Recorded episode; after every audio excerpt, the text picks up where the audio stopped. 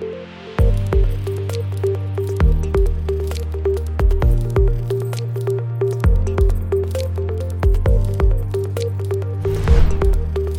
everyone, thanks so much for joining me on the Slice of Healthcare podcast. I'm your host, Jared Taylor.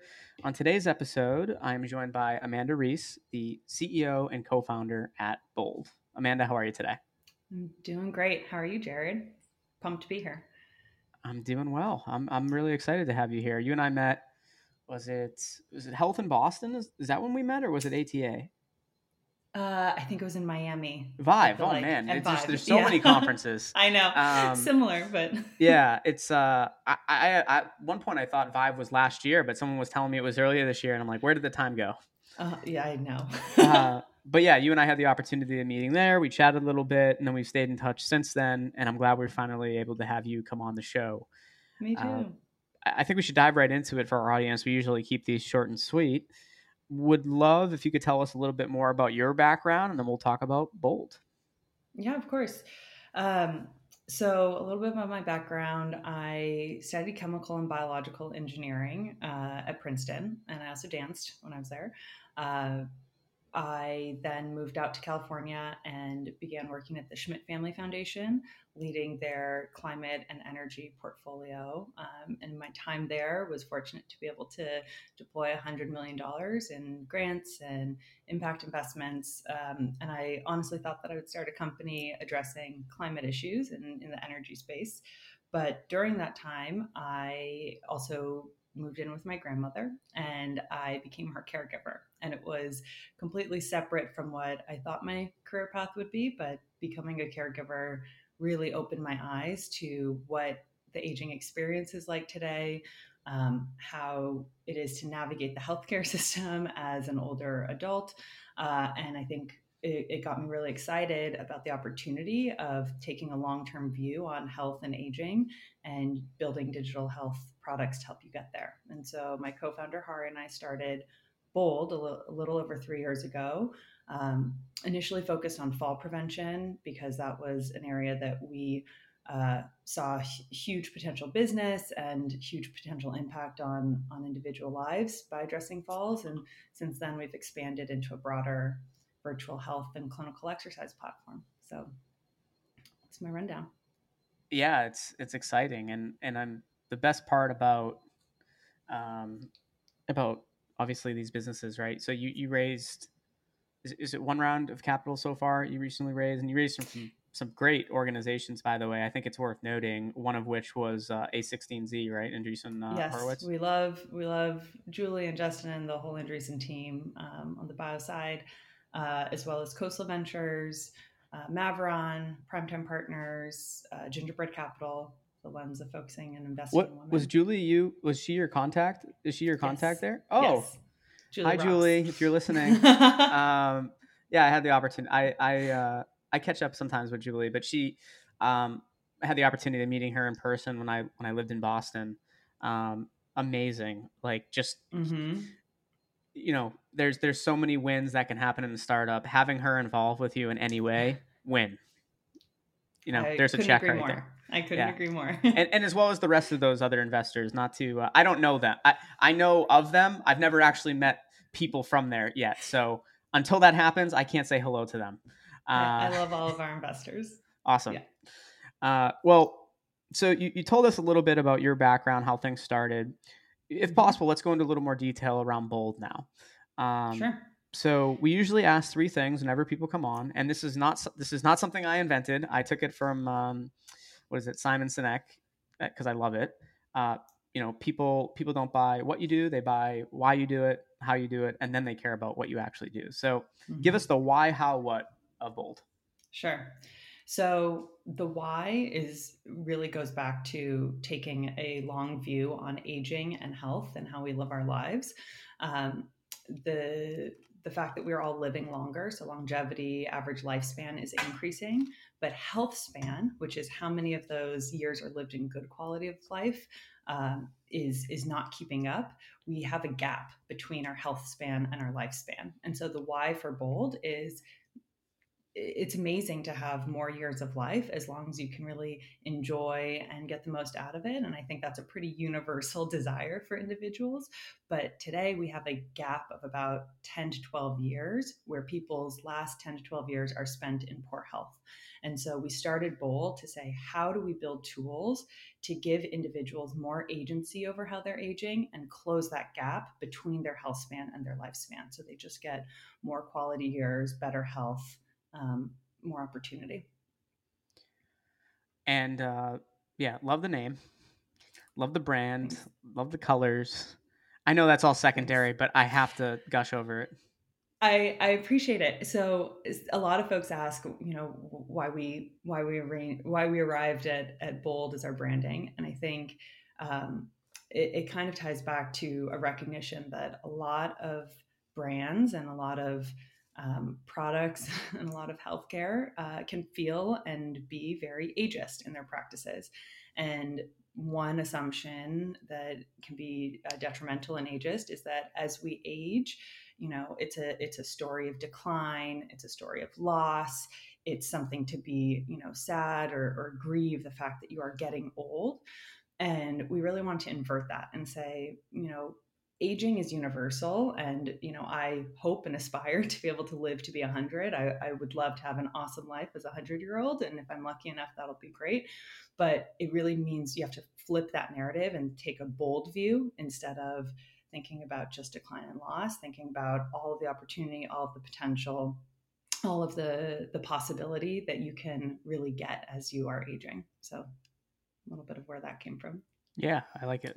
Um, and that was actually going to be the next thing. I, so maybe we can go into a little more detail on this. I was going to ask you about the current state of ageism in tech and both in healthcare. So you already mentioned a little bit about it, but if you want to add on top of it, um, we'd love to hear more. Yeah. So maybe before jumping into that, I'll just share a little bit about the the what of our platform yes. to, to give some context. So uh, we provide personalized science-based exercise programs to an individual all online so that they can really take control over how they age. And we have different programs that are structured um, and can be tailored to an individual. We started with fall prevention because falls are honestly like a big driver of anxiety and a top driver of mortality for older adults. And so if we could actually flip the narrative on falling and saying, even if you lose your, if you feel like your balance has declined over time, we can help you restore it. We can help you boost your balance. You'll be at lower risk of falling and you can go out and do more things and experience more life. And that means improving your balance and strength through exercise. That's where we started with falls. We've expanded into arthritis. Um, so, helping manage knee and hip joint pain and mobility. And arthritis also happens to be um, a, a, big risk factor for, for falling too. So, we've expanded there. And we're working on a variety of other programs addressing chronic conditions and, and other conditions like sarcopenia, COPD, kidney care um, really thinking about how you tap in the power tap into the power of movement as medicine. And the beautiful thing about exercise is there's very few side effects and very few things that can have you know multi-organ benefits uh, mental and physical health benefits with little downside. So helping people move more is, is really uh, what the goal of our platform is. We use a lot of behavior science in order to, to be successful because unlike most fitness platforms a lot of people show up to bold not having exercised recently. And so we really specialize in helping someone who doesn't know where to start or is a little bit unsure or tentative or concerned. Maybe they're not exercising because of joint pain or not exercising because of poor balance to meet them where they are and help them through a program. And so we've created all of the classes, all the content ourselves. And where this fits into to ageism in tech and ageism in healthcare is we have been fairly surprised as we've built our product over the past few years at how few digital health companies actually prioritize building, testing, conducting user research amongst individuals over 65. And it's definitely the, the leading edge. I think, you know, 10 years ago, it would have been really tough to think about connectivity in this demographic, but now there's almost no difference between a 30 year old's connectivity uh, to to internet and smart devices and somebody over 65 and so in order to to really deliver the most benefit, you have to take an age inclusive lens when you're designing, when you're developing that product. And I think it's something universal that a lot of companies could benefit from. And a lot of product leaders have reached out asking, you know, how have you found individuals to interview? Like, how are, you know, how are you conducting it? Because there's just certain things around accessibility. But if you design for maximum accessibility, maximum ease of use, it's universally better for any any user. And so I think it's a huge opportunity in tech. In healthcare, um, I think especially since the pandemic, there's been um, more discussion around um, you know ageism and biases in healthcare practices, and I think one opportunity that um, Bold is going after is this idea that you know even from a, a provider's perspective or a health system or a MA plan's perspective, there is so much potential to engage an older adult in preventative behavior. And so the act of starting to increase physical activity and address chronic conditions for better quality of life is something that is both meaningful to our, our partners on the, the healthcare organization side and to the individual. Uh, but you would be surprised at the number of folks who maybe believe older adults aren't connected, older adults won't engage, older adults are you know sick and that's sort of the end of the line. And so really hitting home all of the the potential for evolution the potential for change at you know older and older ages is um, necessary for us i think all of us who, who hope to to age well um, to sort of push for for broader belief and broader investment in prevention for older adults. Yeah I, I had to watch how i was for those that are watching the video when you were saying, you know, what people can sometimes think of older adults. I was agreeing with your thoughts, but I thought if I keep nodding, maybe the audience will think I'm saying, yes, that's something that, I, yes, that is true. That is true. Um, but I was rather, I was agreeing with you. Um, but no, I, I didn't, I didn't think about that piece that you mentioned in regards to like people that are over 65 now, connectivity is not as much really an issue at all for them. And then I'm thinking back, smartphones, right, have been very popular now for what almost probably 15 years, maybe 20 mm-hmm. for like some of the early iPhones, perhaps. So, and then when you think of internet, how far internet's come and everything like that, um, this is a really good time then for absolutely for an offering like what you've put together I, I don't know five years ago if it would have made sense, right? 10 years ago. But now I think you're well positioned to really help a lot of people. Absolutely. I think we also saw a lot of emphasis uh, in the last two to three years. We did start Bold prior to COVID-19 pandemic starting. Um, and I would say, you know, early days talking to folks, there was just disbelief that somebody would be able to navigate um, a, a digital platform. And through necessity of gyms, senior centers, doctors' offices closing or being deemed high risk, there I think has actually been a, a, broader awareness and push and experience firsthand of, oh yeah, I, I have zoomed with somebody who is, maybe older, not in my age demographic, and I I understand that you can email, text, uh, connect with these these folks as easily as as anyone. Um, on the the topic of ageism, just one of my favorite ageist facts for anyone listening uh, is there's some research around um, your perception of aging can actually determine your own health outcomes, and I think this is is really fascinating. There's some research I think done out of Yale, um, Dr. Levy's group. Uh, surveying folks to to just assign five words that they associate with an older person and they did a sentiment analysis of if those words were more positive in nature, like content, you know, fulfilled, relaxed, um, you know, active, versus negative of you know sick, depressed, unhappy.